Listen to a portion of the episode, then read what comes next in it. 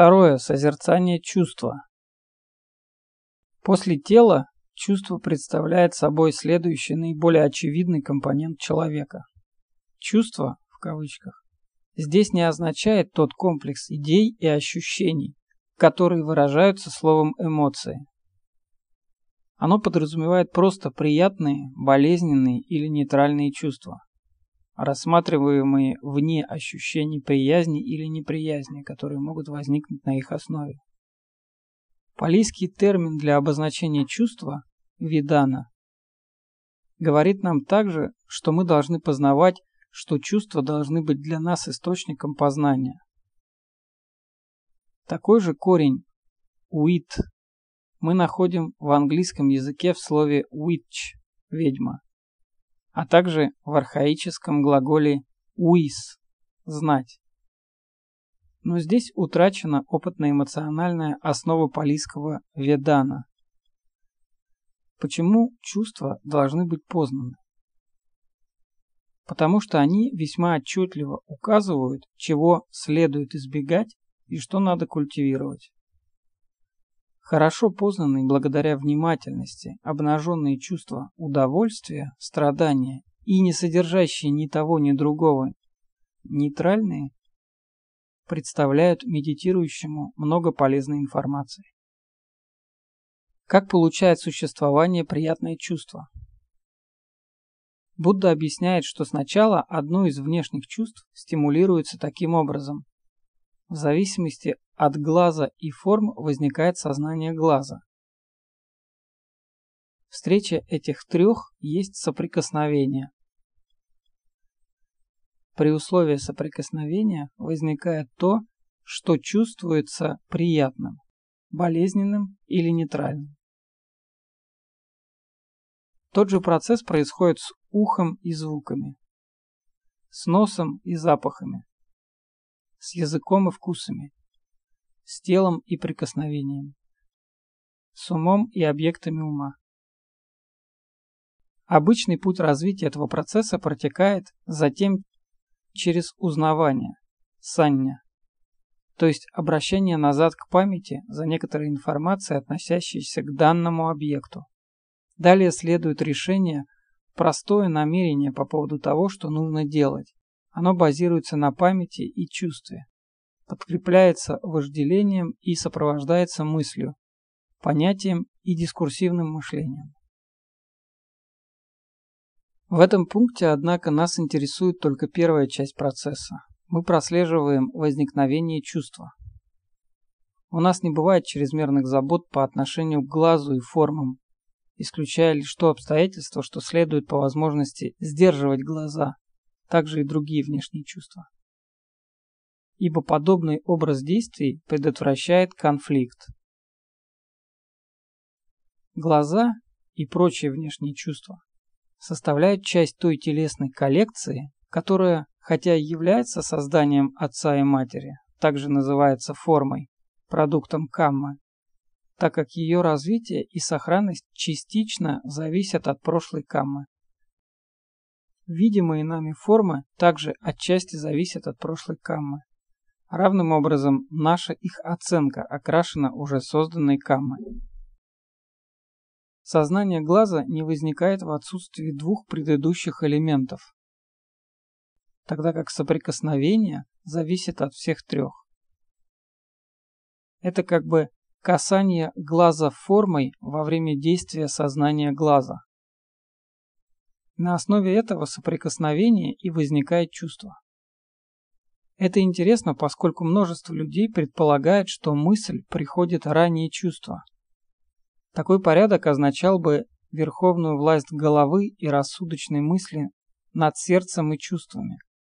Но Будда показывает нам иной порядок, и медитирующему следует понять, что чувства приходят сначала и, следовательно, окрашивают природу происходящих впоследствии мыслей.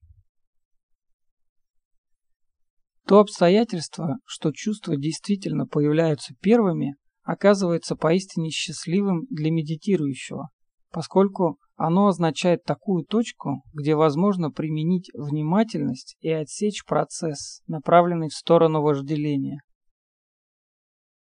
В схеме 20 звеньев зависимого происхождения, о которой так много говорил Будда, в зависимости от чувства возникает вожделение. Есть одно весьма важное звено. Здесь чувство означает то, что возникает вследствие прошлой каммы, и предыдущие ему звенья также созданы каммой. Иными словами, все они суть, а результаты – плоды каммы. Но вожделение представляет собой также и создание новой каммы, усиление всего процесса рождения и смерти и всей связанной с ним дукха. Поэтому при развитии внимательности к чувству воздвигается преграда вожделению. Рассмотрим это обстоятельство более подробно. Почти каждому человеку известно то переживание, когда мы перенесли какую-то боль, какое-то оскорбление, после этого чувствуем, по крайней мере, неприязнь. Даже, может быть, антипатию к другим людям. Это болезненное чувство приходит первым, а гнев, как активизированный второй корень нездоровья, оказывается на втором месте. Он может скрываться внутри нас или выражаться в жестах, действиях, словах. Также обычным является либо подавление гнева, либо его выражение, ибо эти два способа – суть единственно известные большинству людей. Но Будда учит внимательности к чувству, как выходу из этих двух крайностей. Будьте внимательны к внезапному чувству. Просто познавайте его как боль или созерцайте без слов. Тогда гнев и отвращение не имеют возможности возникновения, а потому и нет нужды в их подавлении, как и в создавании дурной камы, возникающей вследствие их выражения. Следовательно, болезненное чувство есть тот индикатор, который указывает на возможность появления отвращения. Это сигнал предупреждения, заслуживающий должного внимания. Итак, мы сначала объяснили возникновение болезненного чувства и отвращения. Это сделано отчасти потому, что большинство людей было бы радо избавиться от обоих, а отчасти еще и потому, что такие чувства, возможно, будут для некоторых людей более заметны, нежели приятные чувства. Как мы уже указали, не всегда можно избавиться от чувства физической боли, но подобным способом мы смогли бы избавиться от душевной боли, и всего создаваемого ею комплекса отвращения. Не всякий человек оказывается настолько проницательным, чтобы освободиться от алчности, потому что этот первый корень нездоровья активизируется благодаря возникновению приятного чувства. А кто не находит наслаждение приятным? Внимательность к приятному чувству его регистрация просто как удовольствие или счастливое чувство ограничит или устранят последующую алчность. При этом не потребуется обращаться к потворству или подавлению. В жизни мирян существуют некоторые ситуации, где подобное ограничение алчности или ее устранение тоже оказывается полезным. Так что мы, например, не вступаем в такие взаимоотношения с другими людьми, которые принесут лишь сложности и страдания. Следовательно, чувство приятного также является предостерегающим светом, заслуживающим внимания, чтобы не допускать возрастания алчности. Затем в течение большей части времени этой жизни наличествует чувство тонуса, настоящего момента. Поскольку оно не является ни болезненным, ни приятным, мы почти совсем не думаем о нем как о чувстве. Однако и это нейтральное чувство является указателем большой важности. Фактически оно свидетельствует о более высокой ступени нездоровья, нежели алчности и отвращения, а именно о заблуждении.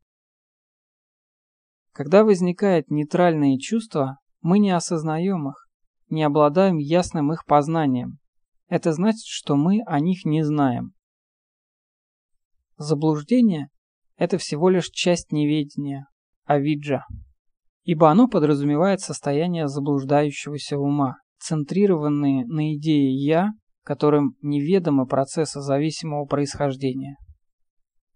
Но целью буддизма должно быть проникновение во все состояния заблуждения и неведения при помощи света мудрости прозрения.